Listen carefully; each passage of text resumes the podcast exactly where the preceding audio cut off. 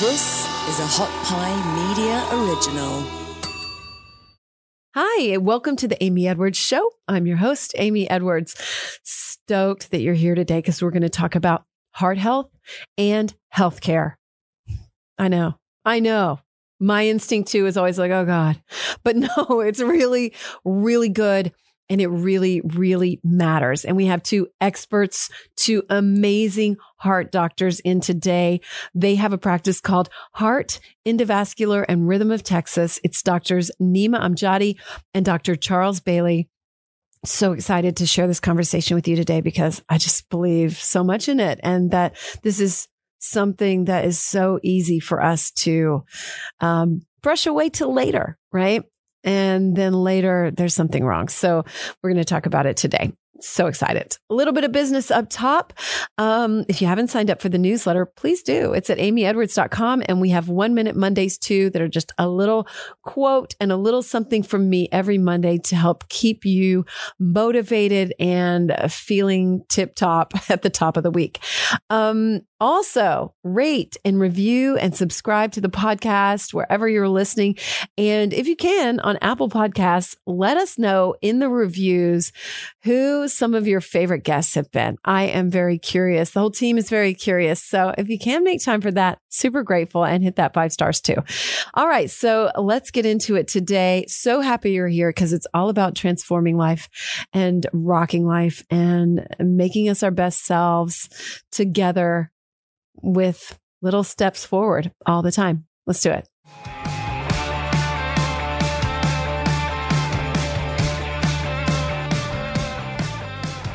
Hey, you guys, I'm going to tell you about Sovereignty, why I love them and why I'm excited to share about it.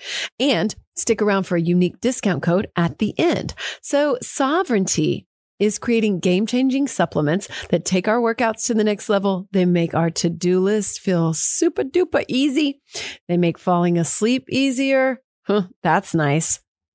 And they just make your days brighter and your sleep better. Isn't that good? My fave, of course, Purpose Plus. So if you feel like you're out of focus, a little foggy, something like that, need a little extra push in the motivation department, well, you can have a better day, maybe even the best day every day with Purpose Plus. It's a blend of CBD, CBG, which is a mood-enhancing hemp-derived ingredient. There's also 7 clinically studied ingredients with the world's best adaptogens in order to deliver results that you can feel right away.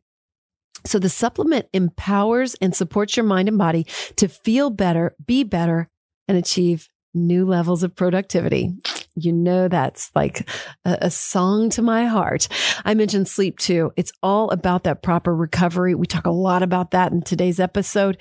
And their product, Dream Plus, really facilitates this. It relaxes and calms the mind and body while helping you fall asleep and stay asleep longer. So it's Dream Plus. It contains 5 clinically studied ingredients, CBD and CBN, and adaptogens to help heal your body from the day while you sleep. If for any reason you are not happy with your results, guess what? You can get your money back because they offer a money back guarantee on your first purchase within the first 30 days. How rad is that? You know, they stand behind their product when they offer that for sure. I love it.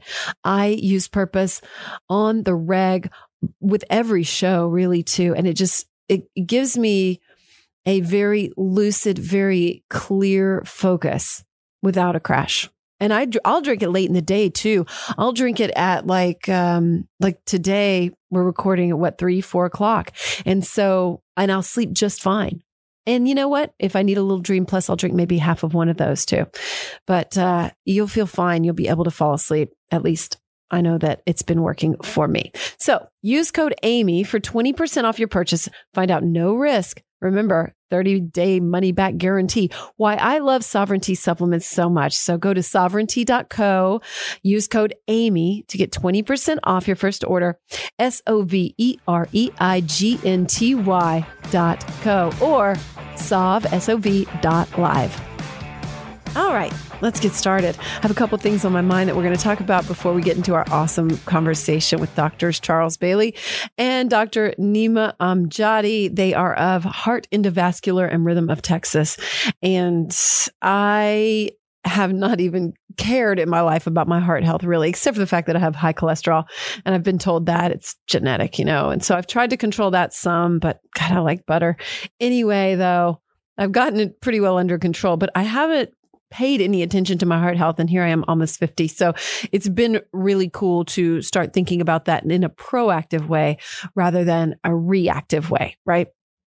So we're going to get into all that. First off, I want to talk for just a few minutes today about commitment. I've been thinking about commitment and what we're committed to in our life. And I just wanted to encourage you as we build our habits, as we, you know, work on becoming our best selves and all the things that we do here. I was just thinking about what we're really, truly committed to. And if we're living in that way. And I started thinking about what I'm really committed to. And it was an interesting thing for me to think about. I think Justin and I had a discussion about that not too long ago, a few days ago, actually. And we were talking about, he was just like, I'm committed to you. And my response, because I've been dating for 3 years, was, yeah, as long as, you know, if you're committed to me, I'm going to show up how you're committed to me. I'll show up and reflect that. And I had to sort of step back. After I said that to him, I think it kind of hurt his feelings. It did. He said so. And so I was like, maybe I need to reevaluate this now and how I'm approaching the commitment in my love relationship and how committed I am. And I mean, we're not just dating anymore. You know, he is showing up. We're in a serious relationship and a committed relationship. So I had to say, okay, maybe there's a step past this dating scenario where you're like, oh, I'll see how you show up. And then I will reflect that back and be in that same commitment space that you're in. I had to say, you know what? No, I'm actually really committed to this. I'm committed to showing up. I'm committed to showing up as my best self. Excuse me. And so I just would encourage you to evaluate how you're feeling about commitment. And as you think about commitment, not to get too overwhelmed by it, because I think it's just an overwhelming thing because you go, oh my God, what, the rest of my life, you know, or something like that. No, we can commit for today. We can commit for right now. And even just this conversation that we have today with the doctors, like, how are you committed to your own health?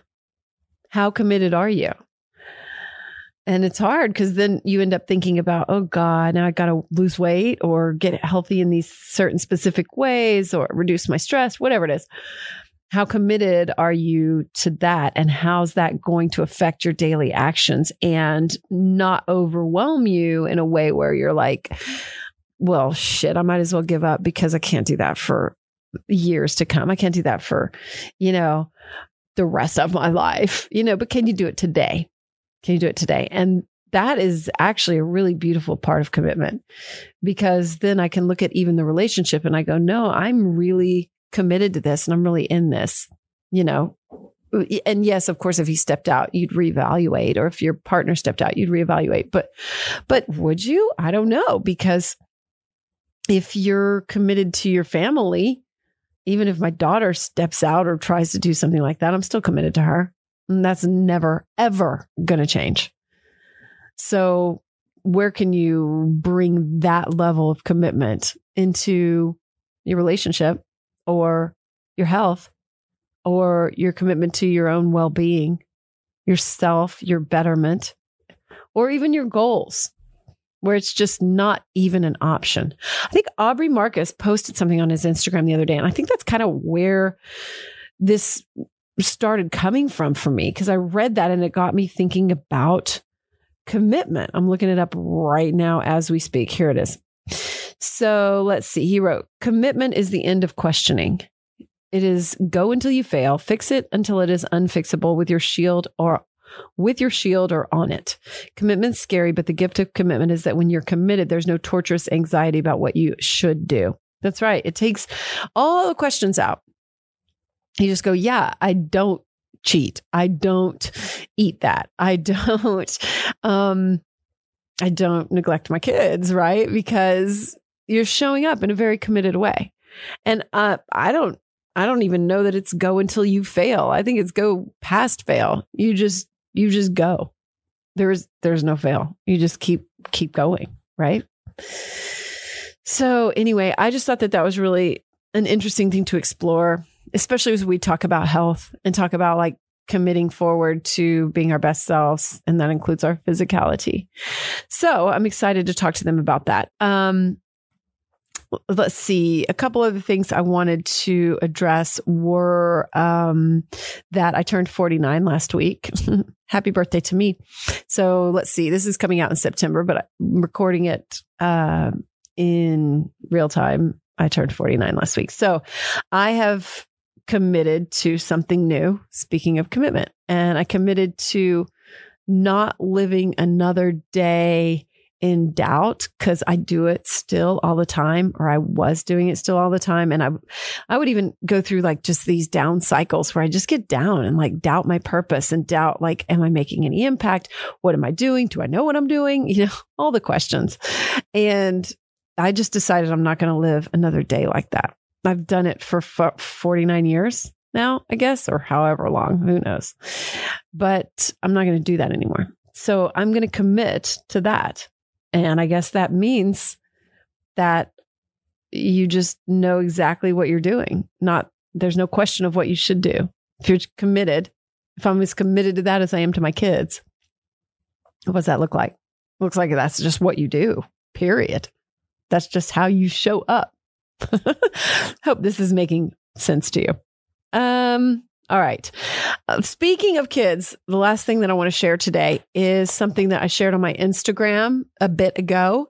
And I just want to bring it to your attention too, because a lot of people reached out to me about it. And a lot of my friends over the last few years have talked to me about it. And they always say, oh my gosh, send me that. I love that. Or if people come over to my house, they remark on it because it's posted in one of the bathrooms. And that is, I have two things up for my kids. One is house rules. And one is room rules. House rules developed because I realized that I didn't know when I was growing up what my parents really expected of me and where the consequences were and where the freedom was and, you know, when they were going to trust me. I just didn't have a good grasp of that. My parents did a good job. They really did. But I felt like that was very blurry. And so I just decided to make it real clear for my kids. So I wrote up my house rules. They're up on my Instagram, and I will try to share them on my story as this comes out too. So, but if you just scroll back a little bit, you'll find it. It's house rules and room rules. And the house rules I've got are as follows. Take care of what you've got. Treat everyone with respect. Be where you say you are. Be honest. Sleep when you're supposed to, and keep your grades up. Doing these things will result in freedom and happiness. Not doing these things will result in consequences. So pretty simple and straightforward. And when they break a rule, it falls into one of these categories, like sleep when you're supposed to. That covers sneaking out. You don't sneak out. You sleep when you're supposed to, right? And you get off your phone. Be honest. Again, that's any lying. Treat everyone with respect. There's any, you know, anything that's bullying, anything that's rude, anything, you know, behavior wise, right there. Take care of what you've got. That covers their rooms and all that. But their rooms blew up and were just a gigantic mess, and I couldn't take it anymore. So I had to post some room rules to go with the house rules. I'm going to go over this really quick, and then we're going to get to today's episode. The room rules are close off floor and put away, make bed every weekday, no trash or dirty dishes, no hidden or illegal substances, keep your things organized, and room is subject to surprise inspection, which I have not enacted, but I might, because I found some things in there, but we won't get into that. Let's just say they're out now. And that is where this came from. So I just wanted to encourage you, if you're a parent, make it clear. And if you need something to refer to, I've got these for you.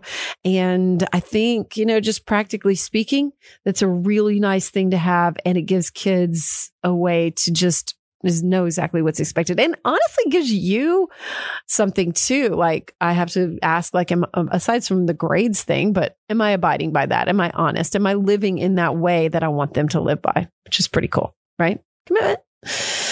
All right. So Let's get to today's episode. I'm so excited to welcome two doctors, Nima Amjadi and Dr. Charles Bailey. So they have their own practice at Heart, Endovascular, and Rhythm of Texas, HEART. Isn't that cute?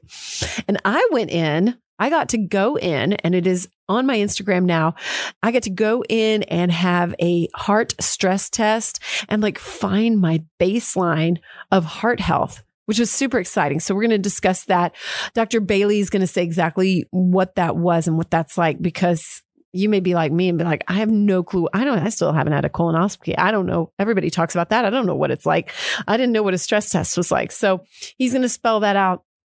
And you're going to know exactly what to expect and why that is a good thing. But first, we are going to talk about the healthcare industry and what's going on with that. And it ain't pretty, you guys. It is not pretty. So I think these are just such important conversations to have, because our country is spending so much money on it. We spend so much money on it. We spend so much time on it. And it is literally life and death. So, it's just important to keep in our attention and commit to paying attention to it. So I'm very excited to get to this today. Remember that you can find them at heartdoc.care. heartdoc.care. And they're just really wonderful people. And this was just an informative podcast that I think really, really matters. So I'm stoked that you're here. We'll have a wrap up at the end too. So stick around for that. Hey, do you want your clothes to keep you looking good and feeling great? Who doesn't? Right. That's how we dress these days. And Good Life Clothing is here for it. Let me tell you about Good Life Clothing. They address how we live now, right? We may not be dressing up, but we want to look good. It's made from the finest, highest quality materials, and their collection of premium essentials keeps you, yes, you guessed it, looking good and feeling great. I know. I wear it. I have it in my closet. And they just opened a new store here in Austin at the Domain Northside. So you can stop by their new Austin location and get 20% off in store when you mention my code Amy20. But guess what? It's also good on your entire order online. And they have some really cute stuff for fall right now too. So go to goodlifeclothing.com. Remember, use your code Amy20, AMY20, and get 20% off your entire order. Elevate your game with Good Life. How are you feeling? Good. Have you done many podcasts? None. None, zero. Zero. What about you? It's like my 100th or something. I'm going to move your mic up a little closer to you too. Right here. Have you done any podcasts? No podcasts. A couple of television things, but no podcasts. How y'all feel about this? Exciting. Yeah? You feel excited?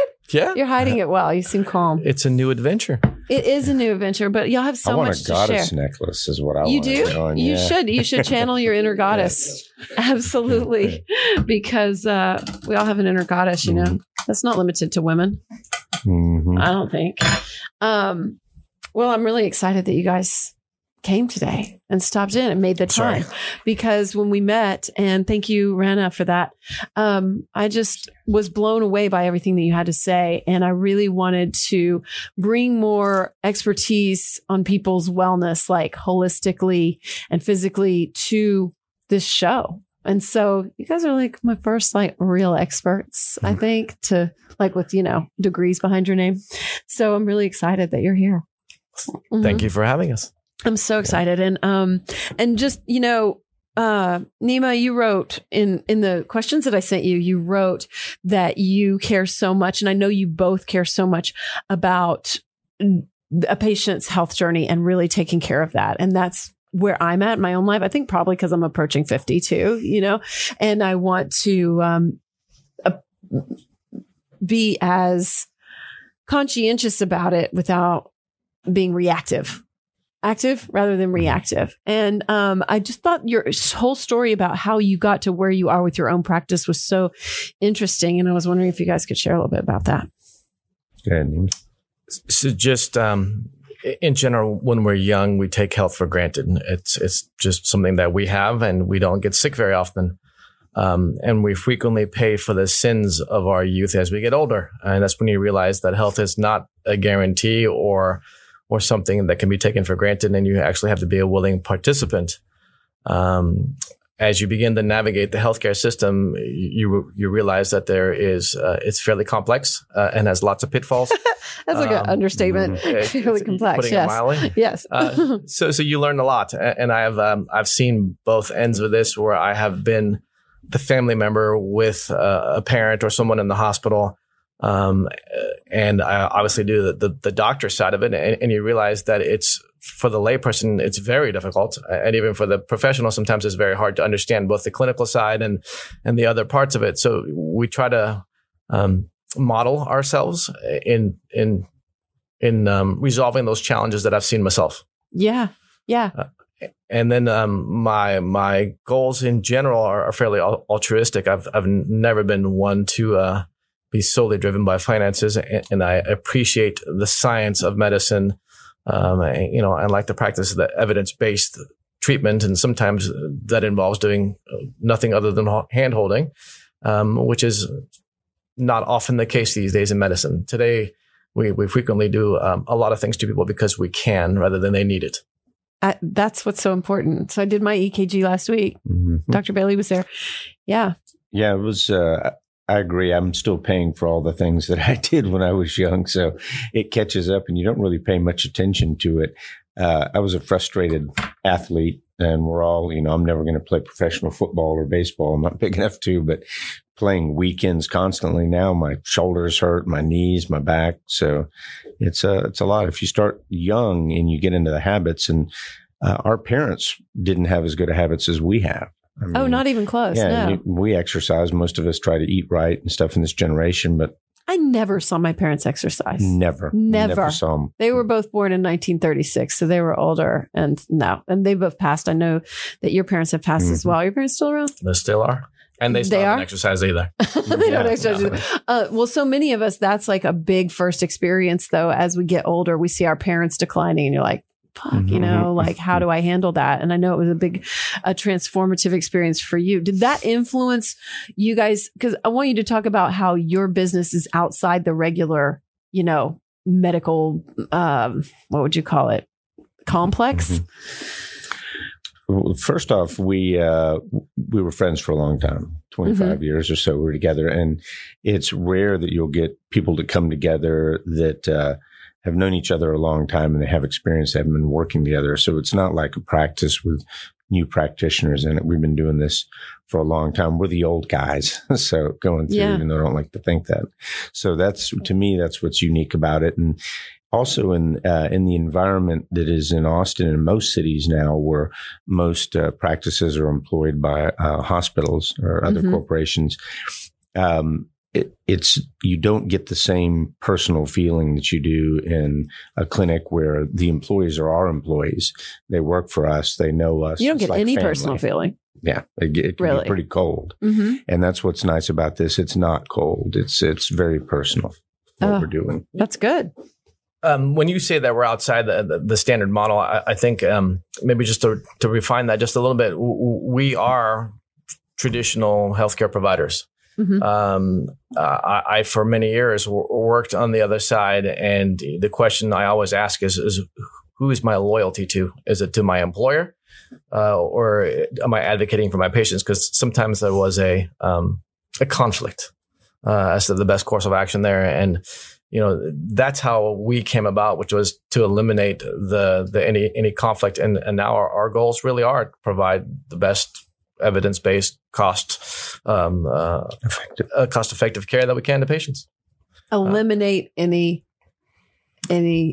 problem, would you say? Conflict. Yeah, conflict. What were your conflicts? The conflict was with the employers, right? The employers had, for lack of better words, quotas or expectations. They're not legally allowed to tell you what to do, but it was not...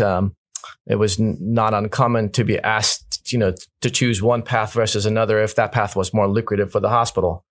And how did we get here? Medicine by committee. The root of evil in this world is money, and medicine is big time money. We spend... That makes me so sad. 20% of our gross domestic product on healthcare. And it's not just healthcare. When you look into devices that are made, equipment, pharmaceuticals, it's massive. It's a massive industry. I know pharmaceuticals for sure. The pharmaceutical industry has pioneered the model for profits. We were all taught in training to use drugs that were cheaper and more readily available. But the big pharma companies didn't like that. So they went in and they bought all the generic companies. So the average cost of a generic drug in this country has raised between 400 and 8,000% over the last decade. Drugs that used to be $20 a bottle are now $1,200 a bottle. Drugs that we've had for 30 or 40 years. You can just go on and on about where money comes into play for healthcare. God, that pisses me off. Well, it goes along. Well, then let me piss you off some more. I love it. Please. I want you to piss everybody off so they do something. So that's what I want to do. Business 101. If I'm Walmart, I walk into ABC Grapes and say, hey, I'm going to buy $100 million of your grapes. But because I'm buying $100 million of your grapes, you're going to knock 30% off the price. And ABC Grapes says, wonderful. Thank you very much. Let's do it again. Our government, in its infinite wisdom, has an actual law that prohibits Medicare from negotiating drug prices. They not only didn't leverage their position, they actually passed a law that prohibits them from negotiating drug prices. So one of the largest consumers in the world is unable to go in and negotiate the price of a drug because our government said so. Well, so how does that fit with the Walmart example? Well, again, because they can't do the Walmart thing. They can't go in and say... You're leveraging your purchasing power to be able to negotiate a lower price. And Medicare has huge purchasing power, but is forbidden by law from negotiating drug prices. Because the lobbyists of the big pharmas went into our government and said, I'm really against lobbying. I think it's the root of so many problems. Absolutely. Mm-hmm. Okay, so... Money is the root of evil. How'd you get around that? And do you see it with other doctors? Or don't you have an oath that you have to take where you... Hippocratic oath? Yeah. We do have the Hippocratic oath. It's not always followed. It's just not always followed. No. I guess I'm naive because I expect people... It's not just... I mean, if the system is designed to make the lines blurred and make it very difficult to see that, right? You have to know what questions to ask. And if you don't know what questions to ask and don't have the fund of knowledge to compare the data, you don't know that you're being wronged. The other thing that happens a lot is people have this sense of entitlement. Well, my insurance pays for it, so I don't care. Right. The problem is that they don't understand that insurance companies are pass through. They don't print money or generate revenues. Whatever they pay in one year, they collect the subsequent year. So in one way or another, we end up paying for it. So the sense of entitlement and just because my insurance pays has gotten us to the sense where we're spending way more than we should. And healthcare is becoming untenable. And so, with most businesses, costs will be passed to the consumer. So that's what. Okay, so if it's untenable, then what? Then it collapses. So is that, do you see that on the horizon? Absolutely, you will see that healthcare is going to become much more available for those who can afford it, and much less so for those that cannot. The biggest change that occurred over the last 20 years was. 20 or 30 years ago, if you had healthcare debt, it was sort of written off by the hospitals or the entities. Now they vigorously will go after you and collect it.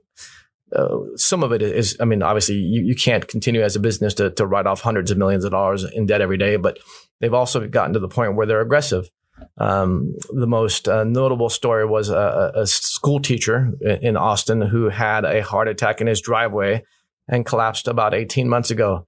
His teenage son calls EMS. He is transported by paramedics to a hospital that is out of network. He is smart enough that he says, hey, I'm part of the Teachers Association. This is not my network hospital, and is assured that because it was an emergency that he would be covered. So undergoes a procedure and is subsequently discharged 2 or 3 days later. To give you some background in insurance, when you're a member, you have contracted rates. So when Mr. Smith had a heart attack, if he had gone into his in-network facility, his reimbursement for that would have been X amount of dollars. In this case, I believe that number was $26,000. So his insurance company decided to pay the out-of-network hospital the amount of money that they would have paid any other in-network hospital, and they paid it. The facility, however, ended up charging $150,000, which is a charge number that they arbitrarily set, and they went after this person for the remainder of the balance. You can imagine a teacher that makes $50,000 a year is going to have a very hard time coming up with $100,000 to pay the balance. Yeah. It was only after a media backlash that they backed off. But this happens every day. And it ruins people. It does. Healthcare is the number one cost of bankruptcy in the elderly in this country. Number one. Oh, man, that's so messed up. And he even asked the right question, because you said you have to know to ask the right questions. Correct. And he even asked the right question. So it kind of doesn't even matter if you ask the right question.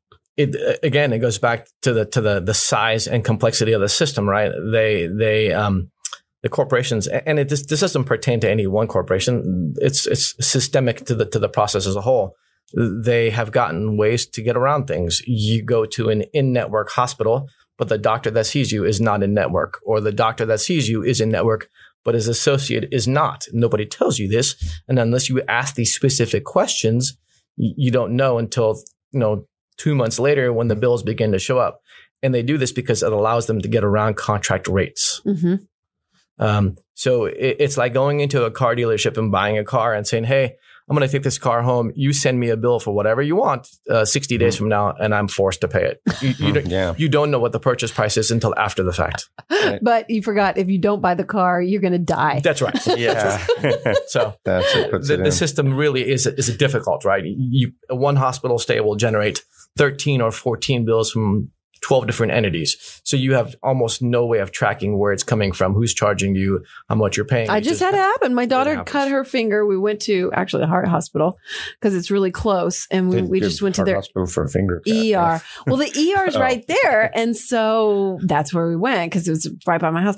And they sewed it up and everything. But I got like 3 different bills. Correct. Only 3. Only 3. 9 or so the last time. Really? I was in the hospital. Yeah, it wasn't too bad, but I still was like, they're all low enough. Insurance covered some. So I just paid them. One was like 130. One was like 75. So, but it was still kind of nickel and dime. And I was like, gosh, that ended up costing me several $100s. Like, you're lucky that's all it was. An average ER bill is between $1,000 and $5,000. Yeah, I spent thousands by accident. Stupidity. Insurance is very important, and I was switching from one to another, and I knew there would be a month or two lag before, and I didn't want to pay the Cobra, which was very expensive. And so when was this? Wait, when was this? This was years back, about 7 years ago. But still, you're a medical professional. Mm-hmm. And I felt I'm healthy. I had nothing wrong. I wasn't on any medications, and I ended up in the ER. And ended up in the ER with a heart rhythm issue, and I, took care of it and got out quickly. But there were a lot of bills for that I had to pay out of pocket. So, how much did that end up costing? Somewhere between $2,700 and $3,500. Wow! So. And that was with them being kind.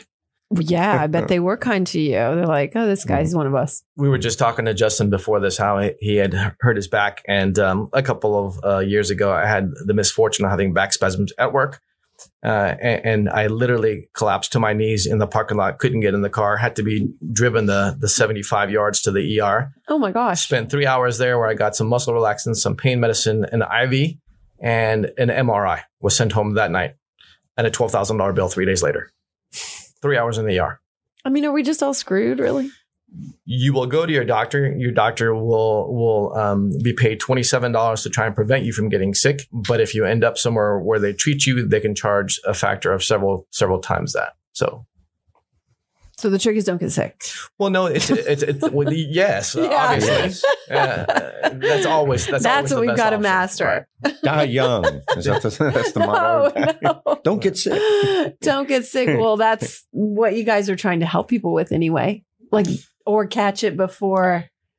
There is some, on the bright side, insurance companies now are at least doing more for preventive, paying more for having the patient come to clinic more often than they would normally. Mm-hmm. And this is mainly not altruistic. It's because if they can keep down the number of hospitalizations, they can keep down their cost.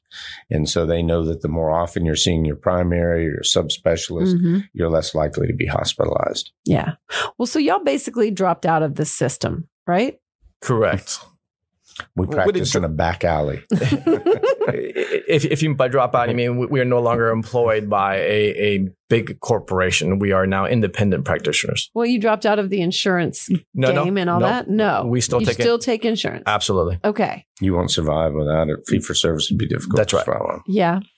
You won't survive without it. Plastic surgery, pain medicine, like that, they can get away with not taking insurance. But what we do, you couldn't do without it. You have to. The vast majority of our patients are Medicare age. Okay. Well, so what's the big difference between what you do now and what you did then? The biggest difference is we are now providing outpatient medicine versus that is affiliated with a hospital or inpatient charges. Wait, say that again. Sorry. Care is compartmentalized. Reimbursement is based on the type and location of care being provided. And reimbursement is tied to that model. So depending on what treatment you get, where the charges and the reimbursement differ, mm-hmm. Things that are typically affiliated within hospitals or things like that tend to come with higher charges and higher reimbursement versus those that occur in the office. Yes, yes. We are now back to the office side. And are you able to just say, this costs this much? This costs this much. We can.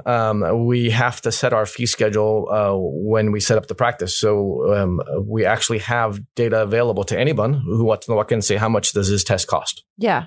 Yeah. As a matter of fact, one of the things that was they tried to pass as part of the healthcare laws that came into effect the last couple of years was just that, was mandating that you have to declare the cost of something before you actually do it. That's right? A good law. Buyer beware. Buyer beware. You have to know what you're buying, right?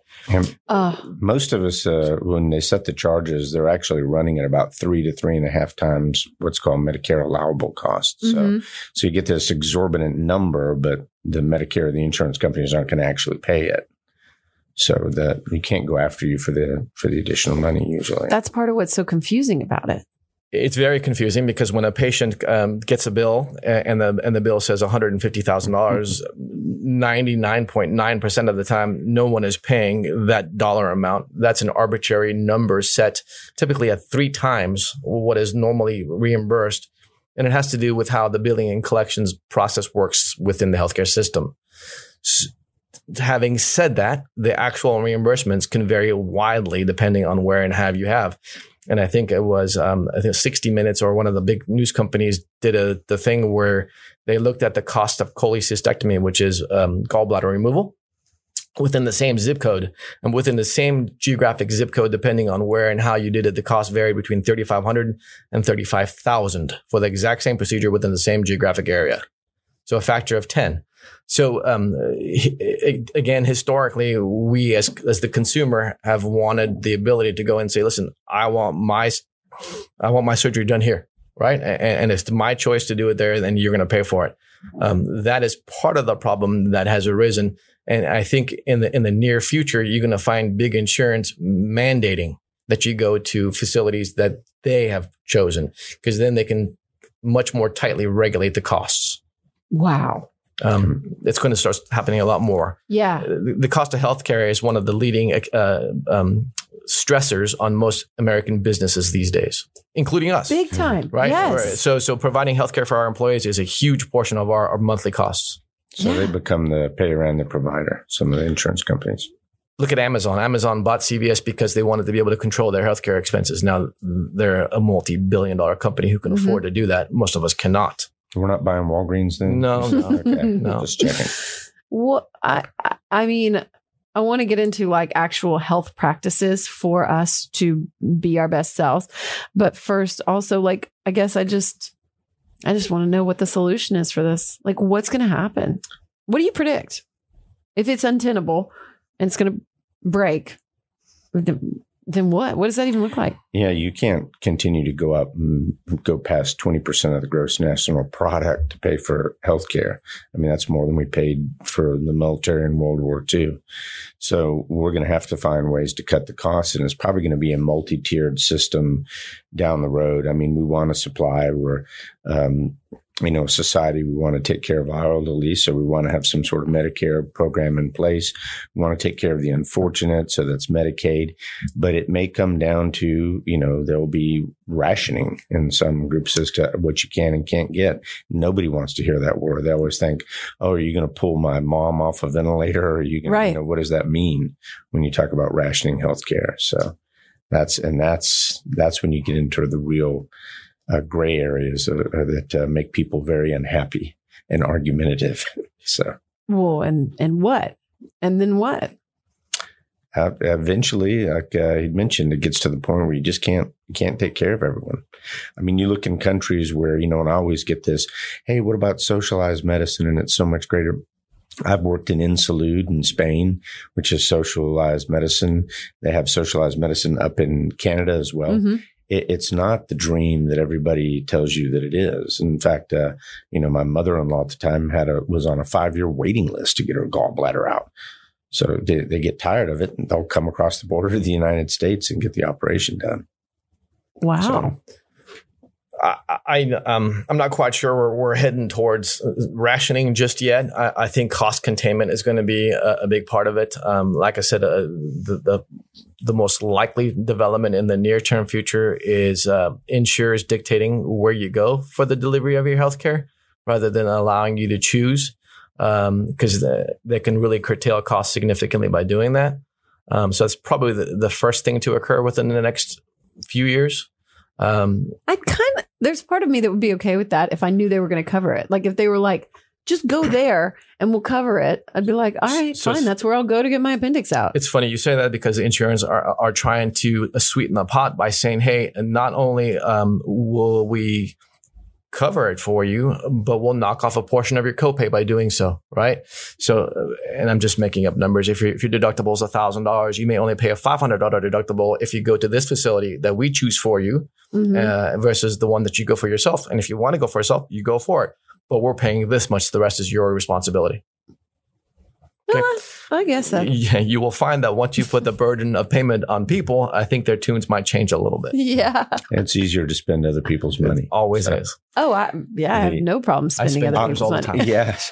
Optum is massive, and they're part of actually United Healthcare. And what's Optum? Is that like an insurance company? Or? Yes. Okay. They're $78 billion worldwide or something crazy. Good Lord. And they're going to be in the game, you know, competing with hospitals. They'll start not only having hospitals, employing physicians are already doing that. So essentially what you're going to get is more of the corporate practice of medicine for cost containment. Why can't we just go in and get like a little menu? That's here's what this does. You actually will, and you should. Right, at your plastic surgeon. True. At your plastic, I know that. I'm aware. Okay, well, let's talk a little bit like health directed stuff too. So what we can do is take control of our health by going to someone like you that's actually functioning in a way where we can go in and get tests before we need them. Actually, that's not accurate. I probably still need it now for a baseline. You're describing more of a preventative rather than a reactive course. Yes. And preventative is always preferred. Having said that, I've learned, thank you, that over the last 17 years, it is sometimes challenging to get a patient to do what's necessary to be preventative. They'd much rather take the pill a day rather than change their diet for their cholesterol. I know. I get that all the time for weight loss. They'll go, Dr. Bailey, isn't there a pill you can give me? And I said, if I had a pill, I wouldn't be talking to you now. I'd be on my yacht in the Mediterranean because I'd be so wealthy. I know. I want that pill too. I wish there was. I thought about it just the other day, but there's not.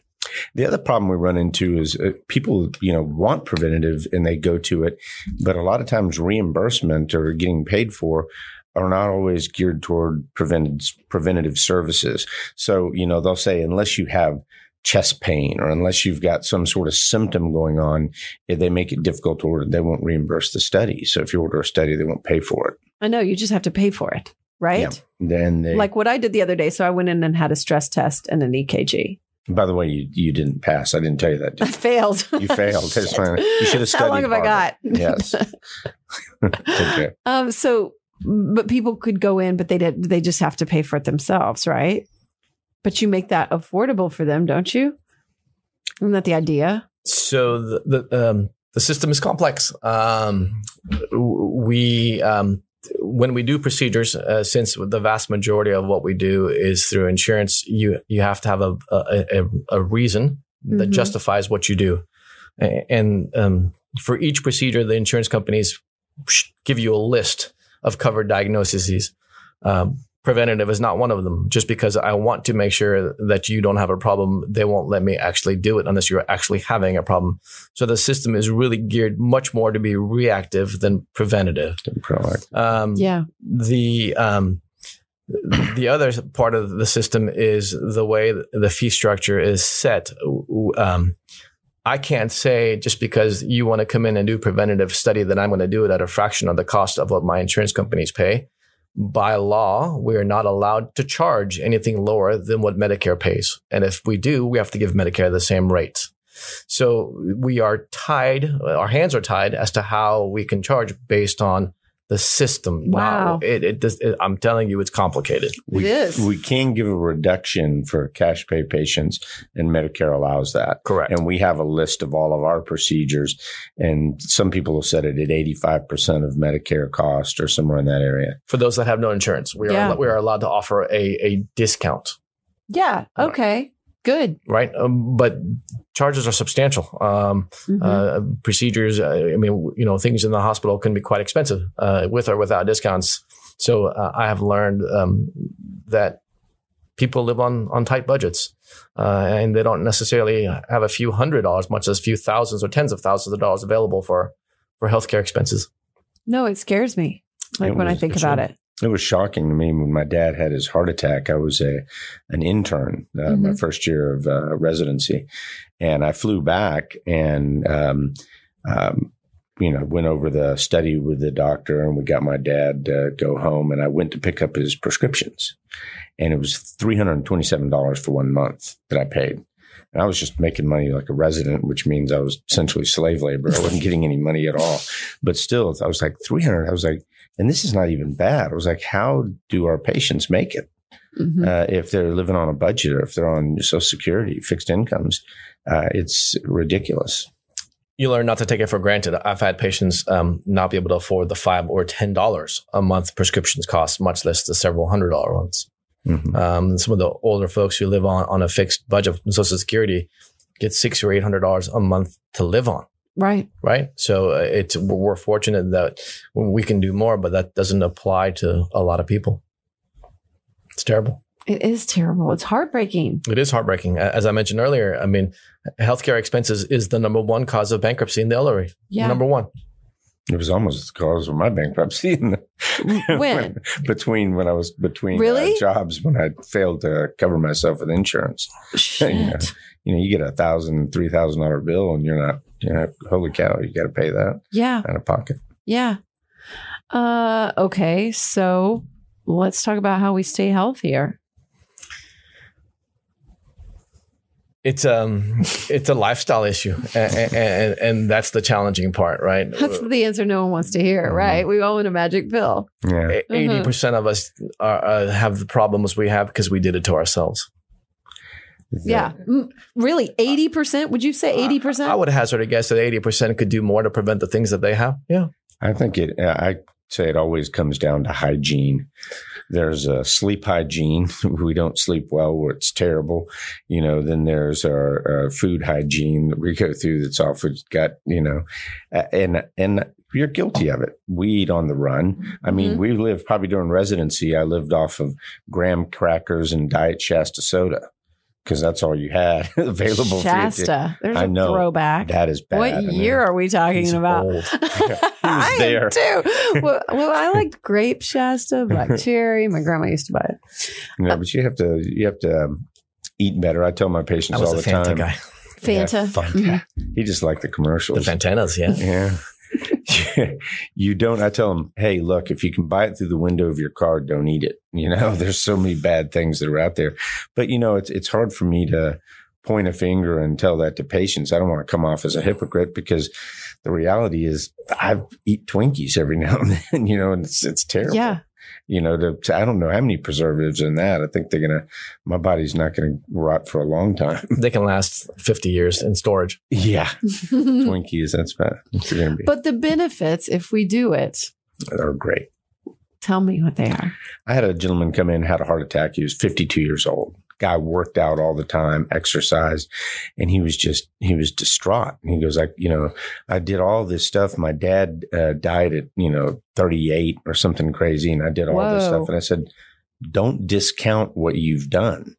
If you hadn't done all that stuff, you might have had a heart attack at 41. You were gone 14 years ago, dude. Yeah. Yeah. So it counts a lot. Exercise is important. Diet is important. I like that you mentioned sleep too, though, because I'm a sleep freak and I talk a lot about sleep. I think it's one of our biggest things we can do. Are you a sleep freak like I am? Not a freak, but it is important. And that's, and even they say when they go early to bed, early to rise makes a man healthy, wealthy, and wise. Probably a woman too. That's a kind of a terrible saying, but it is true. If it's about going to bed at the same time and getting up at the same time. I'm far more functional when I do that, but it's not, we didn't pick the greatest careers to be able to go to bed at the same time at night. So it's hard. You guys can't have it. We get it. Just to further talk on the point you just made, which is that genetics are important, but they're not the only thing. Historically, Japanese had a lower rate of heart disease than the rest of us. We found after World War II that the Japanese Americans that came here had equal rates of heart disease as the rest of us because the environment that we create around that overcame the genetics. So genetics is important, but what you do with it is equally important. So. We're just screwing everybody up here in America. We live in a society where work and convenience are emphasized over health and rest. So it's hard to maintain a healthy diet when you're working 14 hours a day and rushing home to take care of family and you don't have time. To be healthy requires time. To be healthy requires money. A healthy diet is much more expensive than the drive-through meal at In-N-Out or whatever. So it's society is driving us in a direction where we're worker bees and we're giving our best years for somebody else at the expense of the future. This podcast is sponsored by BetterHelp. BetterHelp is affordable, private, online counseling. You can talk with a licensed professional therapist online and you can elevate to the next level because sometimes we just need that little push, need that little bit of help. And BetterHelp is here to help you from the comfort of your own home. They'll assess your needs. They'll match you with your own licensed professional therapist, and you can start communicating with them in under 48 hours. It's not a crisis line. It's professional therapy and it's done securely online. I mean, how great is that for peace of mind, right? Which we need, especially when we're feeling like we need that extra bit of help. There's a broad range of expertise available too from them, which may not be locally available in your area. It's available worldwide as well. And you can log into your account anytime and send a message to your therapist, which is really cool because sometimes you just feel like you're disturbing someone. And this takes that out of the equation. You're able to just send them a message whenever you need it. You get timely and thoughtful responses and quick responses. Plus, you can schedule weekly video or phone sessions so you don't ever have to sit in the waiting room. You don't even have to drive there and back. It just takes all that time right out of it. BetterHelp is committed to facilitating great therapeutic matches, so they make it easy and free to change therapists if needed, because that can be really stressful in itself. It's also, as I mentioned, affordable. It's more affordable than traditional offline therapy. And you guys, take note of this, financial aid is available too. So BetterHelp, they're committed to helping you live a better life today. You can check out their website and they have a ton of testimonials that they post every day. In fact, I'm looking at one that was just posted today. I'm going to read it to you right now. It says, 1 year ago this month, I started therapy. I never dreamed at this moment I finally had made a decision that would ultimately change my life so much for the better. The help of my fantastic therapist, whose vast knowledge, humor, and perception of knowing exactly when to push me to my own voice and pull me up when I had very little to no confidence in myself. I'm forever grateful, and I really can't thank him or BetterHelp enough. Oh, y'all. That is so amazing. And how fast, a month. That's so cool. So you can go check them out at betterhelp.com/AES for Amy Edwards Show. That's help, HELP.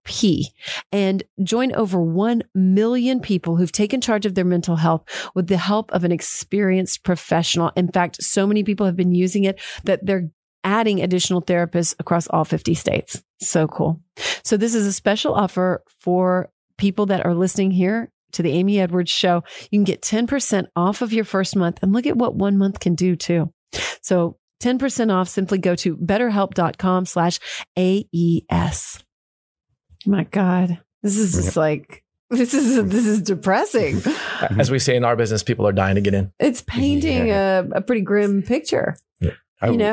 We did some crazy. When we were in residency, I remember they had the Phoenician there, which is that really expensive resort they have in there. We wanted to figure out the cost of having a patient in the hospital versus placing a patient at the Phoenician resort, which is $400 and some a night at the time, giving them a one-on-one nurse and everything to calculate out the cost. And it was actually cheaper to go to the Phoenician. Get a one-on-one nurse. They say the average cost of an ICU stay, and it's been a while since I've looked at it, is $5,000 a night. Damn. That's a nice resort. And you are not getting sleep in the ICU. No. That's one thing that really is amazing to me about staying in the hospital is that sleep is not prioritized at all. It doesn't seem, because they're always checking on you. There's beeping. I think it's less about the priority than just trying to achieve goals, right? The hospital can't do everything within the 8 hours of the day. So people are sick. They need closer monitoring. Yeah. So you are correct in the sense that hospitals are not places typically that you get rested. Yeah. Go to the Phoenician. You're sleeping in a plastic bed too. I know. We used to sleep in old plastic medical beds in the cold. Not together. Yes, obviously not together. But they were archaic, like from the 60s or something. They were very uncomfortable. And all I could do was lay awake at night going, man, I wonder how many people died in this hospital bed that I'm sleeping in, sitting up in a room on a floor no one uses. Oh, my God, that thought. Mm-hmm. It was just awful. We didn't get much sleep anyway. So, let's talk about women's health, because heart disease and heart stuff is one of the leading things for women, right? For our death. It is the leading cause of death. Cause of death. Correct. Now, it depends on the age group you're talking about, but overall, the answer is yes. What's the age group? Well, again, depending on like under 18 to 45, none of that. Above age 65, it is the leading cause of death in women. Why? Because it's complicated, and it's the same reason that occurs to men. On top of the lifestyle and the diet and the lack of adequate health care, it's what I have coined as mom disease. A mom disease is this notion where you are so busy taking care of everyone else in your life at the expense of yourself. And by the time mom comes in to see you, she's hit critical mass, and she can't ignore it anymore. So by the time they present, they tend to have more advanced, more severe disease because they've put it off for so long. Mm-hmm. Mom disease is lethal. Moms, take care of yourselves. Correct. Absolutely. I'm a mom. I'm here to tell people, but I have more time than the average person because I'm doing stuff like this. And I still kind of fail at it a lot of times. And I have learned to guilt people because of that, right? So these days, what do you say? If you won't do it for yourself, do it for your child. Yeah, do it for your child. Mm-hmm. No, that's actually really good advice. Yeah. You know? That tends to work sometimes more than asking you to do for themselves. Yeah, because we don't care for ourselves the way we would for someone that we love. True. Mm-hmm. Do you do it for your kids? I do. You do? I do. That's really cool. You don't have kids yet? I have tons of kids. You have tons of kids? How many kids do you have? I don't even know. I have 3 kids.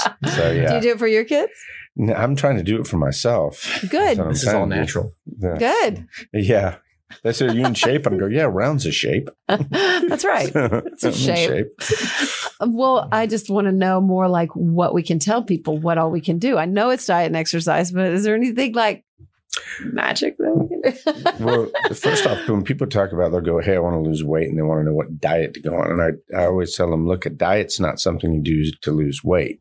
A diet is a lifestyle change. You have to go, this is how I'm going to eat the rest of my life, or it's not going to work. It can't be something that's, you know, some fad where I'm only going to eat, you know, orange ice, you know, orange ice cream flavor or something crazy diets that you'll see out there. It has to be something that you can do regularly and work it into your routine. So, you know, what I try to do is cut down on certain carbohydrates that I take in. You know, I love bread and pasta, but they stay around for a long time. Yeah, so, they do. So, and then the other thing I've noticed is one of the magic ingredients that has made us the heaviest nation on earth is high fructose corn syrup. And it's in a lot of foods. You see it. So I go, if you can just avoid that, you know, and maybe if we all started going, hey, if it has high fructose corn syrup in it, we're not going to buy it. And that would send a message to manufacturers as well. Say, hey, that's good advice. Like that's simple and that's doable. And you can still have a bunch of crap. Like. Do it one. Yeah, you can do it one ingredient at a time. That's right. We'll get there. The MSG is next. I hate MSG. We joke that in the healthcare industry, the sugar lobby was probably stronger than the cholesterol lobby, because sugar is probably just as bad, if not worse, for heart disease and other things than cholesterol. But no one seems to talk about sugar. No. Tell me. We're telling you, sugar is the devil. That high fructose corn syrup, that's it. 10 times sweeter than sugar. We think that sugar spikes are a leading cause of cancers, obviously diabetes, weight gain. So sugar truly is one of the worst things we can do. And most of our diets are very high in it. Yes. Right. So eliminating, especially the processed sugars like the corn syrup and the white sugars and the white breads, is really important for health for a variety of reasons. It's in candy, right? Candies, Cokes, white bread, white pasta. Shasta. Fanta. Well, it was diet Shasta. So that's much better. He's going to die from the cancer from this. Yeah. No one talks about that. No I always think about my cholesterol. Right. So again, as part of the Obamacare, whatever you want to call it, one of the things that it tried to mandate was that producers had to divulge the calories and ingredients of the things you were buying, right? You'll go and buy a can of Campbell's soup, and a can of Campbell's soup will have almost 1,000 milligrams of salt in it, which is half of your recommended daily intake, just that soup. So then right next to that, you'll see the can that says light salt soup, and the light salt soup will have 500 milligrams. It's less. It's still a quarter of your daily intake of salt in that can. So the food industry has skirted that skillfully, where, again, unless you're actually looking, it's hard to see what you're getting. But don't read the ingredients on Oreos, because you don't know. It's a lot of bad things. What's in Oreos? We should never eat Oreos. Them. That has a lot of sodium in them, too. And I mean, I can eat a stack like this. I can eat like a... Who doesn't? People with ridiculous self-control. I don't know. Does that exist? Because I think those things are designed that you can't have just one. You just keep eating them. There's so many different ways to eat the Oreo too. So it just makes it more enticing. They really are. Yeah. I mean, I don't even think about sugar and how it affects me, but I have kind of cut it out. Have you cut it out? You guys cut it out? No. Well, I mean, as much as I've always had a relatively healthy diet, so I try to be cognizant of it, but it's everywhere. I started reading ingredients stuff, what I tell my patients to do, and you would be amazed at the number of things that have either sugar or high fructose corn syrup as their number one or two ingredient. Wow, it's crazy. Are they in cahoots? The food companies. Whoever's making the corn, they must be Monsanto. Yeah, they're doing it. It's Monsanto, right? And they probably have something to do with this. Mm-hmm. They could. I don't know. I think it's we want everything to taste great and fast and sweet, and we want it convenient and packaged, and we pay a price for that. Well, I think our brains get addicted to it. Speaking of brains, that has a negative impact on your brain, too. They think you don't process high fructose corn syrup the same way. Oh, really? Like glucose, no. It's not recognized the same way. What happens? Well, you don't die instantly, but it does affect. They think it may be affecting, our kids' focus, concentration, everything. So, and we're just juicing our kids up with all of this sugar. Fuck, I've been feeling really guilty about my kids' school lunches lately, and I'm trying to get my act together on that because I feel like I'm like, I don't know, I'm not doing good. It's not just you. Our legislator decided to call pizza vegetables because it has tomato sauce on it. Really? Yeah. Well, thank God I'm eating my vegetables then. I ate 4 slices of vegetables the other night. No, I'm failing at it. And I'm just, I don't even know how to win it because, again, it takes money and it takes time. Correct. And I'm not even getting up to go to a 9-to-5 job or make my job, I'm getting up and then doing things, but I'm not. Or showing up at your Zoom or however people work right now. But it still takes time and it still takes effort. Absolutely. The problems are surmounting to where I don't know how we find the solutions except just take baby steps and do the best you can, like search for the one ingredient. There is no one ingredient. Mm-hmm. Yep. Search for one. I'm just thinking search for one like high fructose corn syrup and say, okay, fine, I'll do that. Is that what we can do? You pick and choose your battles, but yeah. From a diet perspective, it's about having a well-balanced diet and not exceeding high amounts of just about anything, right? A diet that is more predominantly plant-based is much healthier than one that is based on processed or refined stuff. Mm-hmm. All my numbers changed. I became vegan and my cholesterol, everything, my doctor was like, wow, yeah. I guess it's your diet. Diet, exercise. So it goes, I tell my patients that this truly is a lifestyle. It's not just about diet or exercise or weight management or blood pressure or cholesterol or managing your blood sugar or the habits you keep. It's all of them. They all play a role. It's not that any one thing. There's no, when you come to our practice, I'm not going to give you a pill that's going to make your problems go away. That problem will address parts of it. But you have to do the rest. People are always looking for that easy solution that doesn't exist. Well, it feels overwhelming, too, when you list all that out, yes and no. If you're trying to budget it properly, time and financially, and you don't have those resources, it can become overwhelming. Uh-huh. If you don't have the knowledge to ask the questions, it becomes even more overwhelming. But once you understand, it doesn't become hard to choose the bag of whole grain rice instead of the white rice, or the whole grain bread instead of the white bread, to not have spaghetti every night for dinner, to not be eating salami for lunch every day. So you can make choices. Yeah. Knowledge is power, right? And when you say the knowledge to ask the right questions, what do you mean? Well, you have to know that this is bad for you. If no one's told you this, how do you know to even ask or look at it? Yeah. If this is what you were used to and this is what you grew up on. Yeah, I know. I just get lazy sometimes. But you've gotten to the point where you've actively tried to change things. We all have setbacks, but there are folks who don't even know that they're doing it wrong. Yeah, I know. Mm-hmm. So. Well, and then the food education. I was just reading about the food pyramid the other day and its evolution over time and in the 60s or whenever it first came out and why they and I guess there was lobbying around, making that base of grains and rice and all that kind of stuff. It's all about lobbyists and money. I know. That's depressing. It is. Well, let's shift into talking more a little bit about the heart health and what that can bring to our lives, because I know when we initially set this up, there was some talk about sex and the importance of sex. We all look at you. That didn't have anything to do with that. She did. I can blame her. We'll alone for 10 minutes and this is okay. I know. No. And so, I just wanted to talk about the importance of heart health and the relation to sex. And I don't even have a specific question, but what does that bring up for you right now? And that's not any pun intended either.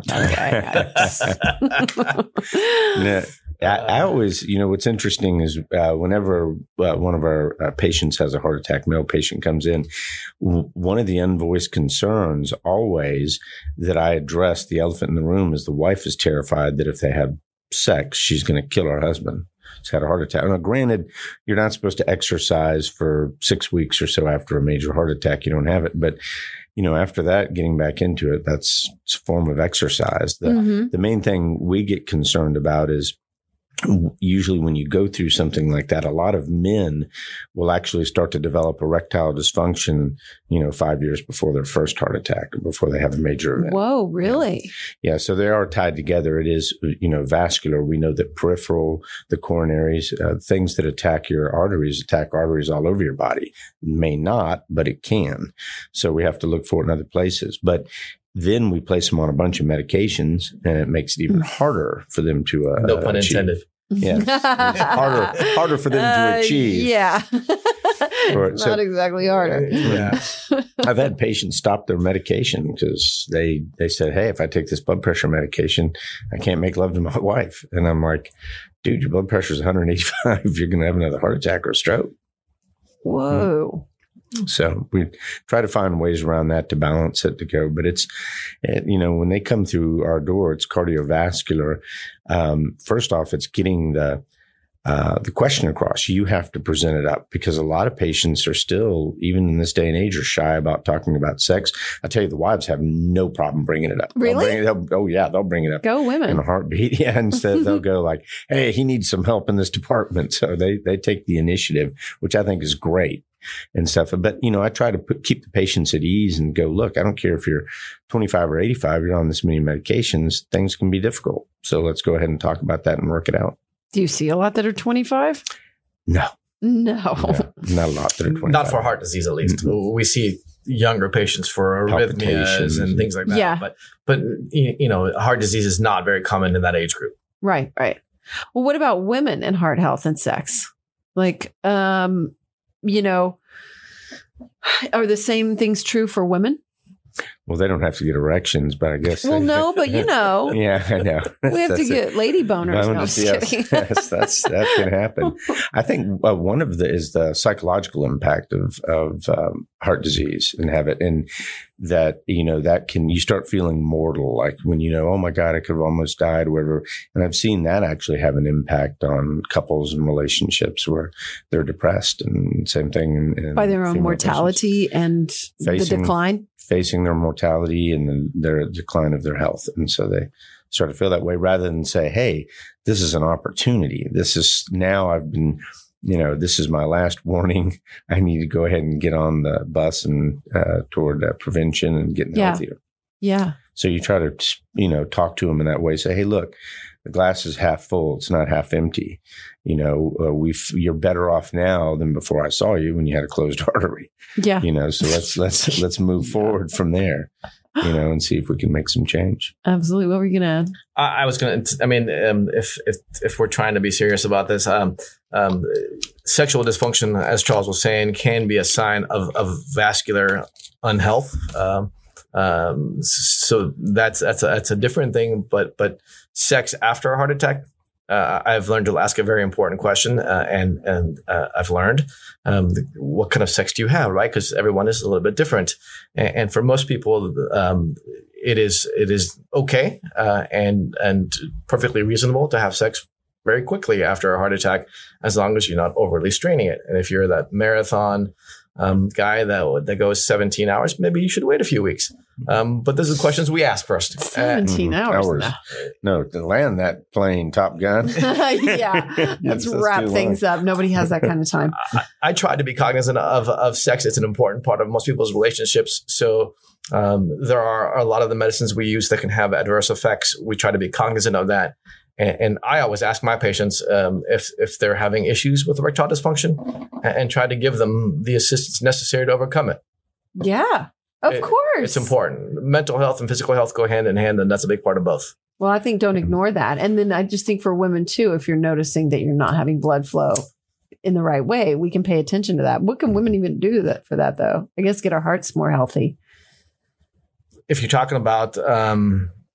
clitoral stimulation? I'm talking about like blood flow. Yeah, so, you know, like. So they tried for years to come up with the equivalent of Viagra for women. It failed miserably. What was it? I forget what the name of it was. I don't remember that. But it didn't work. Viagra, it just didn't work. And then they've tried using Viagra and that didn't work. My sister took Viagra once, she told me. I mean, has your wife ever taken it? Not that I'm aware of. Not that she's told me. My brother-in-law worked for Pfizer for years. And so she said she took it once and she said, I don't know. I don't think it was like the same. It was just like she said you just sort of had to do it. There are external creams and stuff that are used, but I can't speak from experience. But that's for vaginal dryness. Yeah. Not for dryness. They're actually for stimulation. Okay. Yeah, to bring in and blood flow, increase blood flow. But it's kind of hard as a guy to talk about because I can't try. Well, no, but you know enough about the heart. So, you know, I guess I'm just curious, like what women can do if they find themselves not experiencing blood flow there. Is it something that we pay attention to our heart? You're saying in the right situation, perhaps. Correct. What's the right situation? Age group, risk factor profile, other comorbidities that would point in that direction, right? Yeah. Vascular, like he was saying, vascular disease doesn't affect just one part of your body. You can have it in multiple areas. Mm-hmm. So if you have other signs of vascular compromise, then that could be something, but, yeah. Well, it comes down too to knowing your body, doesn't it? Like, you know, when there's a change, you know, when there's a difference. That's a huge question that I ask when patients come in, because they're beating around the bush and you are thinking they've got something going on and you go, do you feel something is wrong? And try to get them to say that. And they go, yeah, I just don't feel myself. They know that something's off. Mm-hmm. And if you listen to that, you'll probably catch things you'd otherwise miss if you're just running through it. So that's what I liked about going in for that stress test and stuff, which, by the way, I'm going to post it on my Instagram. It was not that stressful. You know, people are wondering. She went for about an hour on the treadmill. Oh, stop. we had to say, hey, other 50, patients need 45. No, no, I did the full 12 minutes and then they stopped it. And then we took my everything. So I was on a treadmill for, you want to describe what I did? Yeah, it's a standard stress test where you run, we call it Bruce protocol, where the treadmill increases in its speed and then the incline as you go through, and it goes through 3-minute stages. And then when you hit peak, we want you to get to at least 85% or better of your maximal age predicted heart rate, which is 220 minus your age. Right. And then times 0.85. So you went beyond 85% that. Of 220 minus your age. Yes. Yes. So exactly. And get up there. And then at peak stress, right as you got off, your heart rate is still going very fast.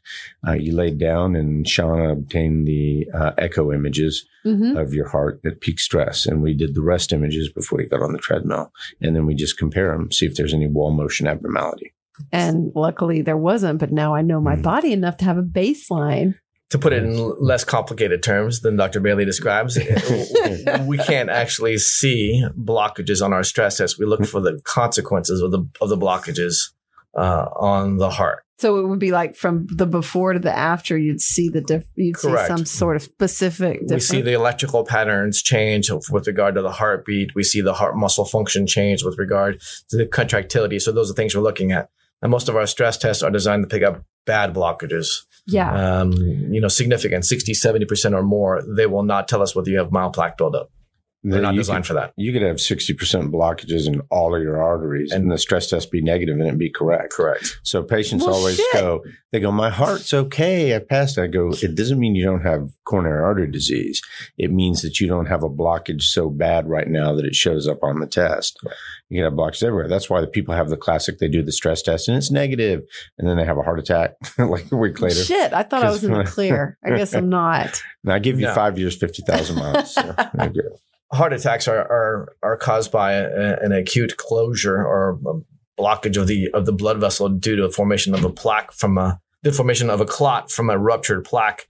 You don't have to have a very tight blockage to cause that. Even mild blockage can rupture, and about a third to about a half of the patients who have a heart attack started with a less than 50% blockage to begin with. Yeah. So it's a false sense of relief if you have a normal stress test, because that simply, like you said, it simply means that right here and now you don't have a bad blockage. It does not mean that you don't have any blockages. You can even miss that too. I thought I was in really good shape. It's not even perfect with that either. It can miss 5 to 15% of those, even with a bad blockage. So we just have to pay attention to how we feel. Well, it's a big picture. We take into account your age, all of your risk factors, you know, your baseline, EKGs, all of it has to come together. And my genetics and stuff. I think you asked me about that, right? The family history. No, we have cancer. Yeah.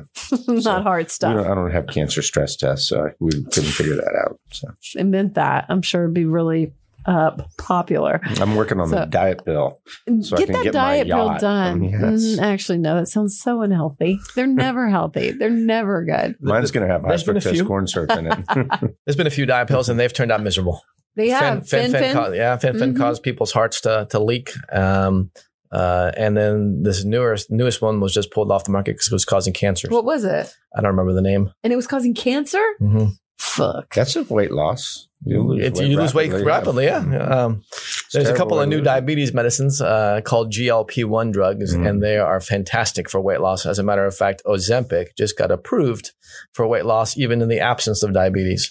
But it's very expensive. It's $1,000 a month. And you can get very nauseated taking it. Correct. That'll make you lose weight. It does. Yeah. So does crack. Very, very potent appetite suppressant. You lose weight, you lose teeth, your job, family, everything. It's great. You lose lots of things. You do. You lose lots of things. Well, I don't know. I just want people to maximize as much as they can, you know? And we always search for new answers, and it comes back to the basic stuff. It does. Mm-hmm. It is simple. What do you see about, love affecting your heart? Broken heart syndrome. You want to talk about broken heart syndrome? Oh, my heart's fine. You should talk about it. Yeah. No, they actually have something that's called broken heart. I've heard of it. Yeah. It's actually called Takotsubo's cardiomyopathy. And that is... The broken heart sounds so much better. Yeah, it sounds better. It's a little catchier. In the U.S., it was called left ventricular ballooning.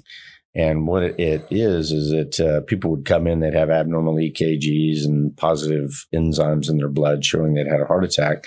But they had not had a heart attack. They've got it's all regions of all distributions of all arteries, stunning. And they have their theories into how it works. The patients usually recover 100% and they get their function back. But during the time they're having it, their heart becomes very weak and it doesn't squeeze well. And that's what. Wow. Just to make a clarification on what he said, it is usually caused by intense stress. Mm-hmm. So not uncommon to have someone present after the loss of a family member or something traumatic in their lives. And it feels, behaves, and looks just like a heart attack.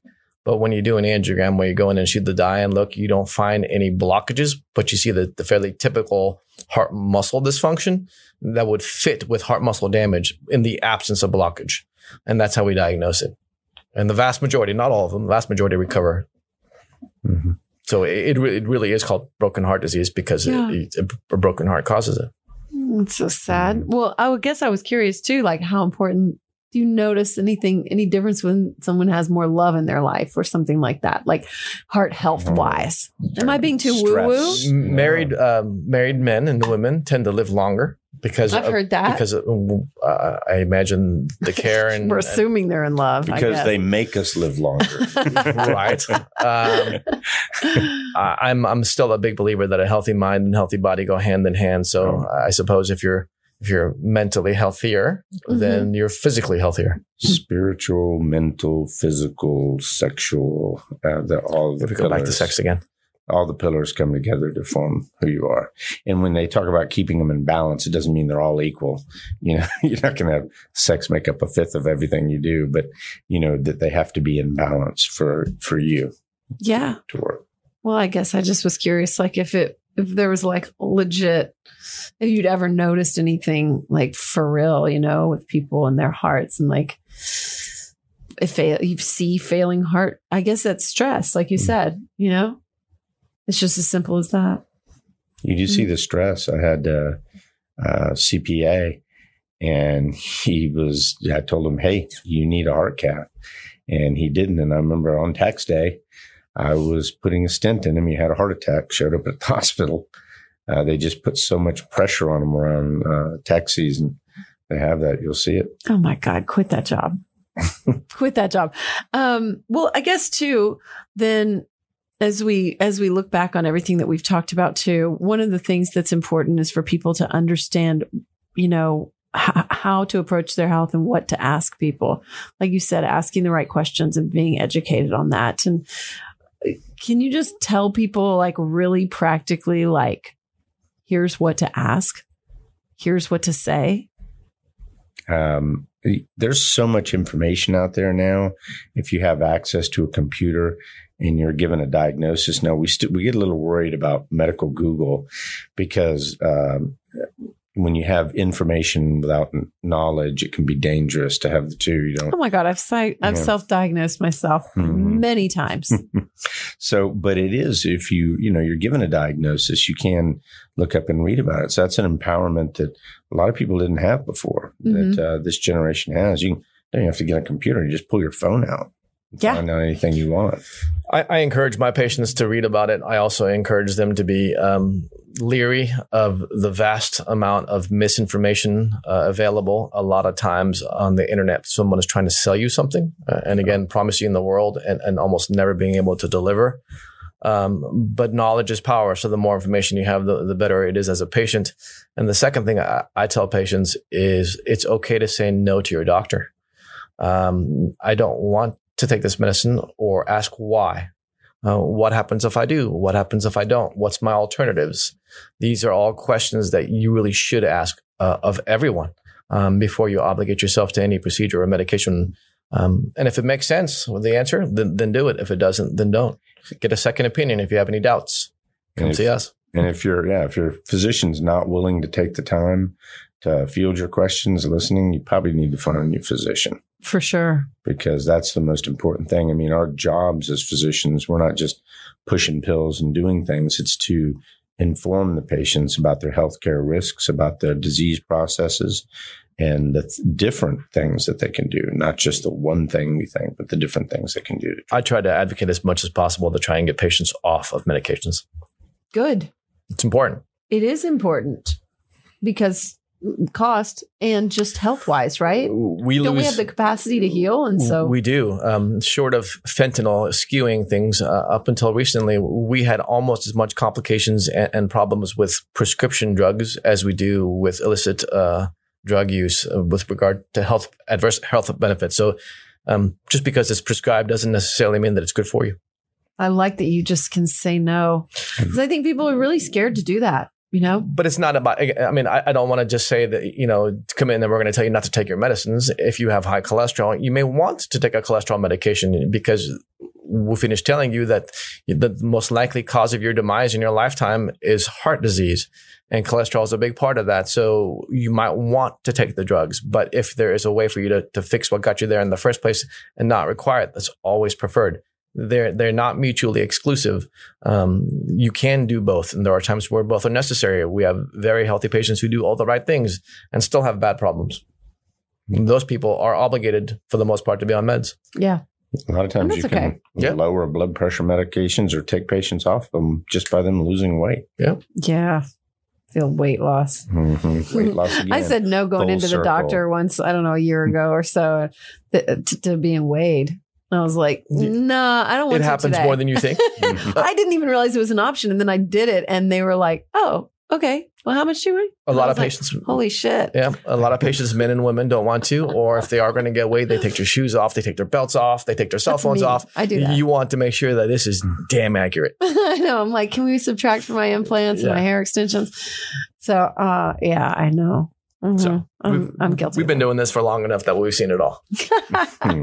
You've seen it all. We've seen it all. What's some of the most memorable stuff that you've seen? Oh, God. With careful here. Isn't there some law? One of the things that reveal? Probably is it goes back to residency. He was my chief resident. And I remember that we were on a call one night and we had a young lady have a cardiac arrest in the ICU, and we did CPR on her for 45 minutes. Ooh, yeah, I remember that. She survived and walked out of the hospital. Was very thankful, but had to have both breast implants removed and replaced because we had popped them both. You popped both her implants. Holy! Yeah, we kept her brain alive. You did. We kept her brain alive. So that was a small price to pay. That was memorable. Of course, I told them the way you do chest compressions is like this, not like this. I know. I just was kind of like, where's that? Do you remember the script?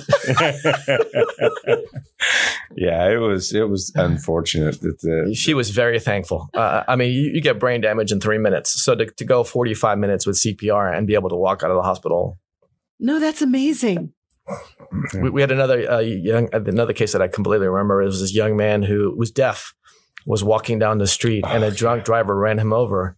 And he developed necrotizing fasciitis, which is infection of the skin. And I am not kidding you when I tell you that the surgeons flayed him from neck to ankle. Every bit of his skin was flayed off to allow the infection to clear. So for months, we would rub antibiotics directly on his muscles for months and then put him back together. He survived remarkably. Yeah, we had a raft that was under the bed, so when you were spraying to clean him, which was terrible, all of the stuff would run off on under the bed into the raft. He was there for months. But he did great. Yeah. That sounds so painful. I can only imagine. And it was a teenage drunk driver, too. Not even old enough to drive. Oh, my God. Hit him on the sidebar. Oh. That's great. Rena's giving me the evil eye. Why? I don't know. No, I like hearing these stories. What are some of the ones that are like the most heartwarming for you? I like the one a guy came in and he had a heart attack. We figured out, and he lost what's called a papillary muscle. So one of his valves wasn't working right in his heart, and he was going into failure. And they took him in, and he was lucky to survive everything. He's an older gentleman, and he went ahead and. They said, hey, what do you like, a bottle of wine? And I said, no, I don't want anything. I said, what I want you to do is give me a picture of him when he's back on the golf course playing. Yeah. And the wife came by one day and she brought the picture of her husband. He was out on the golf course waving and stuff. And they said, thank you for it. So it's nice to see things like that. And they're good stories that you. Fathers walking daughters down the aisle. Yeah. Well, that's a good one too. I'm sure you have to hold on to those. We do. Because there's so many, I had one lady who was very interesting. I went in, this is when we were in Arizona, and she had a terminal cancer diagnosis from renal cell, and she was going to die, and she was in the room, and she was really upbeat, and she was laughing and talking with her two daughters that were in there and husband and everything. And I found out her daughters actually graduated from North Carolina State University, where I did. And I went, hey, wow, we graduated at the same time. And I asked her finally, I go, you're so upbeat. And I go, is this spiritual? Where do you get this from? She goes, 18 years earlier, she had after the birth of her daughters, or 20 years earlier after the birth of her daughters, when she went in to have her tubes tied, taken out and everything, she had a uterus removed. The doctor was smart enough to realize there was something going on in the posterior area, and they diagnosed her at that time with renal cell carcinoma, but they got the kidney out, what they thought was plenty of time, and she did fine. She goes, I got to watch my two daughters grow up, go to college, everything. She goes, there's nothing I have to complain about. She goes, I was given 20-some years extra life that I wouldn't have gotten had it not been for that. And she goes, why would I turn my nose up at a gift like that? Mm-hmm. So I was like, you see people, it made me feel like a terrible human being, because you see when they're at the worst thing they have to deal with, you can see the worst in people, but you can also see the best in people. And I go, man, I hope I'm that person when the time comes, that I can see the good in things and not the bad. Yeah. I was just thinking while you were saying that, I was like thinking to ask you guys, do you feel hopeful? Do you feel hopeful about humans and everything that's going on in this country and health and all of it? Or do you get do you have to cling to those stories sometimes just to feel hopeful? How do you feel? It's challenging times. People are divided. And a lot of times you see humanity having lost its humanity and compassion towards other people. Especially if you're saying that the almighty dollar is the thing that's ruling a lot of doctors, but then you see examples of people who aren't like that, and that brings you back.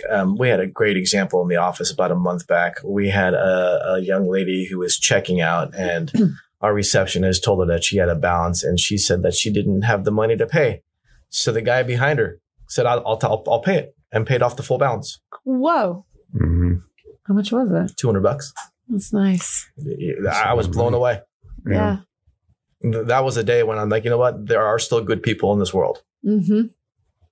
Yeah. So, and there are. 100%. Absolutely. Without question. Yes. I hope it's, we can go back to where there's less division, but, there's still good. I mean, we don't agree on anything. We get along. So if we can get along, anyone can get along. Involves a lot of bourbon, but yeah. Get your drink on. What about you with hope? Yeah, I see it. I see it every day, and people that come in and, you know, salt of the earth, people that they're just trying to, you know, raise their kids. And there are really a lot of good people out there. I mean, I think that we let a small percentage of people that, you know, are angry or they may have problems, rightfully so, you know, shade everything. It's like they say, a little bit of blood and water makes it look really bad. But for the most part, it's still water. And I tend to see that. I see there are awesome people. I love talking with my patients, because you learn so much. I mean, especially the older patients. I had one lady I was talking to 20 years ago. She was 97, ran a ranch. And I was like, you were alive when the Titanic went down. She was 8. And she goes, oh yeah, I remember that. She was there for World War I, World War II, the Korean War, Vietnam War. So you learn a lot. And she was sharp at 97. So you just talk to people and listen to them. Well, that's what you do for a living. Yeah. So it's great. And it's great. That gives you hope. It does give you hope. Our job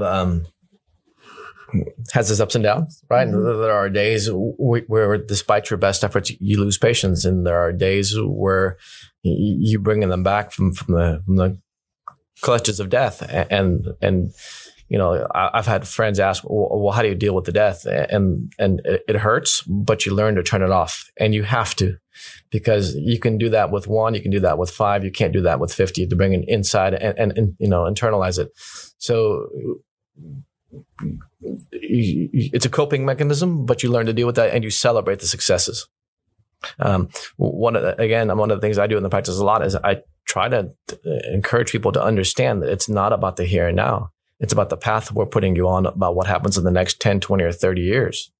The seeds you sow today are going to reap the rewards or problems you have 5 or 10 years from now. You decide what you want to do. I don't have a dog in this fight. I'm just here to help. Yes, we're the Sherpas of health. We are guiding you. That's the only thing that we can really do. So you can't do it for us. Nope. Neither can a drug. Nope. No magic drug, no magic diet, no magic exercise, no magic pill. I want magic. I know. Don't we all? And the magic is unfortunately very slow moving, and we have to do it ourselves. If you find that magic, let me know. We'll put it in a pill. Oh, wait, they did that already. It's all Viagra. Yeah. That's right. Well, what do you want people to remember as you leave today? Like, what if you have to, you know, reiterate one thing or just say something in closing, or I don't know, just leave with a thought, what would that be? I'd say one of the things that we discussed earlier is take control of your health. Yep. I mean, the only thing you have control of in this entire world is your behavior.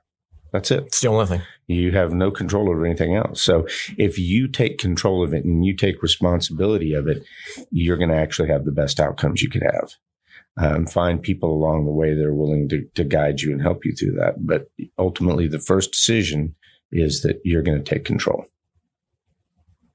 Yeah. All else fails, come see us. We'll take care of you. Yeah. Well, I mean, we're in a world where we can't control a lot of stuff. Nope. Anything really. We can't control anything, but we can control just that, just ourselves, just our behavior, and how much we sleep and what we eat and what we're putting in our bodies. And it's so easy to neglect. So now you have a narcolepsy. Is that why you're asleep? What? Narcolepsy. Is that why I like sleep so much? Yes. No, I have a friend who's narcoleptic though. Yeah. And wow, that's a trip. That's a whole nother thing. So no, I just think it's like super healing, and that's like a key to it. That's a key to a happier life for me. Sleep is like porridge. You have to have just enough, not too much, not too little. Mm-hmm. Right. I nailed it last night. I feel great today somehow. Everyone's different. Some people need 6, some people need 7, some people need 8, some people need 9. Everyone's different. Yeah. So, but there's no catching up. Like once you. If you lose sleep, you can't catch up on it. You just have to try and get your sleep back. to normal. He mentioned earlier, you know, we start life as children and we sort of end life as children. Sleep hygiene, which is being very regimented with your sleep cycle, is very important. Beyond a certain age, you will find that in your teens and 20s, if your sleep was interrupted, within moments of that interruption, you were sound asleep again. As you get beyond 50, it may take you hours, if at all, that you can get back to sleep. So sleep hygiene basically says go to bed the same day every day, wake up the same day every day, try not to watch TV or read a book in bed, minimize things that would interrupt you. So don't drink a whole lot of water late in the evening. Don't use caffeine after lunch. Anything that would interrupt your sleep, because sleep hygiene is really important. Alcohol is notorious for you'll fall asleep or pass out, but then you'll wake up several hours later with just a disturbed sleep cycle. So real important for that. I do all that. We do all. I'm all do. I'm a lunatic about it. We're all gluttons gluttons for punishment. But it's that alcohol one that people really are like, damn it. It knocks you out of REM. So I know. You know. Yeah. Mm-hmm. I know. It takes away your REM sleep and then you're screwed. Yeah. So, well, good. Anything else you want to add before we go? Oh, I've said too much already. No, you have not. Say more. I like it. Rana's giving me the look again. Oh, Rana, thank you for, facilitating this and having them come on. I'm so grateful and just so grateful for your expertise and all that you share. And I just want people to ask the right questions and stand up for their own health. As we move forward, be proactive rather than reactive. Yes. Yes.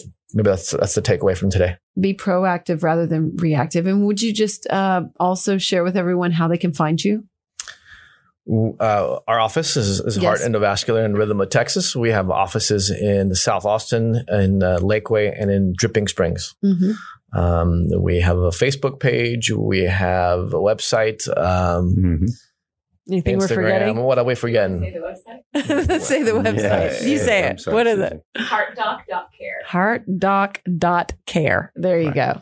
See, we care. We do care. Of course you do. That's why you're here. That's why you showed up to share your voice for the first podcast ever. And I'm honored that it was here. We appreciate being here. Thanks for having us. Yes. We are happy to share. Me, maybe to a fault, I'm happy to share what I've learned over the last 17 years about the healthcare industry. And if anyone has questions, just ask, because you'd be surprised. The answers may be much more complicated than you think. That doesn't surprise me, unfortunately. No, I'm expecting complicated answers now. And that's very unfortunate, right? But at least ask. Don't get it over intimidated probably by the complications. Correct. Just at least dive in and try. Because that's what we're all trying to do. Don't let yourself get too stressed out doing it. Your heart Twinkies and bourbon. Right. Then you're resorting to that. So thank you so much to both of you. I am super grateful for both of you for showing up today. So thank you so much. All right. Huge thanks to the doctors for showing up today. Dr. Nima Amjadi, Dr. Charles Bailey. So grateful to them. Remember that you can find them at heartdoc.care if you want to check out what they're doing here in Austin, or if you want to do a stress test like I did, you totally can. I'm really grateful for that. Remember that you can find it on my Instagram at Real Amy Edwards. Let's see. Also, just remember what I said in the intro about what are you committed to? And is it your health? We're committed to a lot of different things, right? But it's good to just have that little food for thought, like think about what you're committed to and just spend a little bit of time visiting that, just re-upping our commitment, freshening it up in our minds. So it's top of mind. I think that's really cool. All right. So in closing today, I just want to remind you to rate, review, subscribe. All that stuff really matters. And do in the reviews, tell us who your favorite guests have been. I'm very curious about that and what really spoke to you. I love to know, and I read them. I do. And I'm so grateful. If you've written one, thank you so much. So, so grateful. I'm just grateful to be here. And another thing I'm grateful for is the fact that Justin Wren, my significant other, has his podcast up now, and it is called Overcome with Justin Wren. It's right here at Hot Pie, recorded in these very studios. And it is so, so good and meaningful and funny. And I am the producer on it. So I'm so excited to be part of that team and be bringing more good stuff out into the world. So check his out when you can. It's probably in my show notes too. So just so grateful that we're all here. Thank you, Colton. Thank you, G. Thank you, everybody that sat in today and helped out on this episode. Thank you, Rana, for putting it together too. And thank you for being here. And thank yourself for being here. You know what? The fact that you're here shows that you're committed to just showing up for yourself. And that is really, really, really, really crucial and beautiful. So tell yourself, I love you, and give yourself a pat on the back for doing this for you, because that's admirable. It's really, really good. It's putting good stuff into ourselves, and that's going to level us up in every way. Thank you so much for being here. Remember that you can find me at Really Amy Edwards on Instagram. I'm at The Magic Babe on TikTok. And you can sign up for the newsletter at amyedwards.com or catch up on anything that you want to catch up on there. All right. I loves you so much, so much. You're a total rock star. Don't ever forget that. You're committed. You are bettering yourself, and you're showing up, because here you are. Here we are together. So until we meet again, here's wishing you just love and light, health, heart health, wealth, beauty, abundance, success, authenticity, everything, everything, all the good stuff just heaping onto you. All right. Till next time. Thank you so much for listening. If you liked this show, please rate and review. It totally matters. And I encourage you to spread the love too, and share this episode with a friend if you feel called.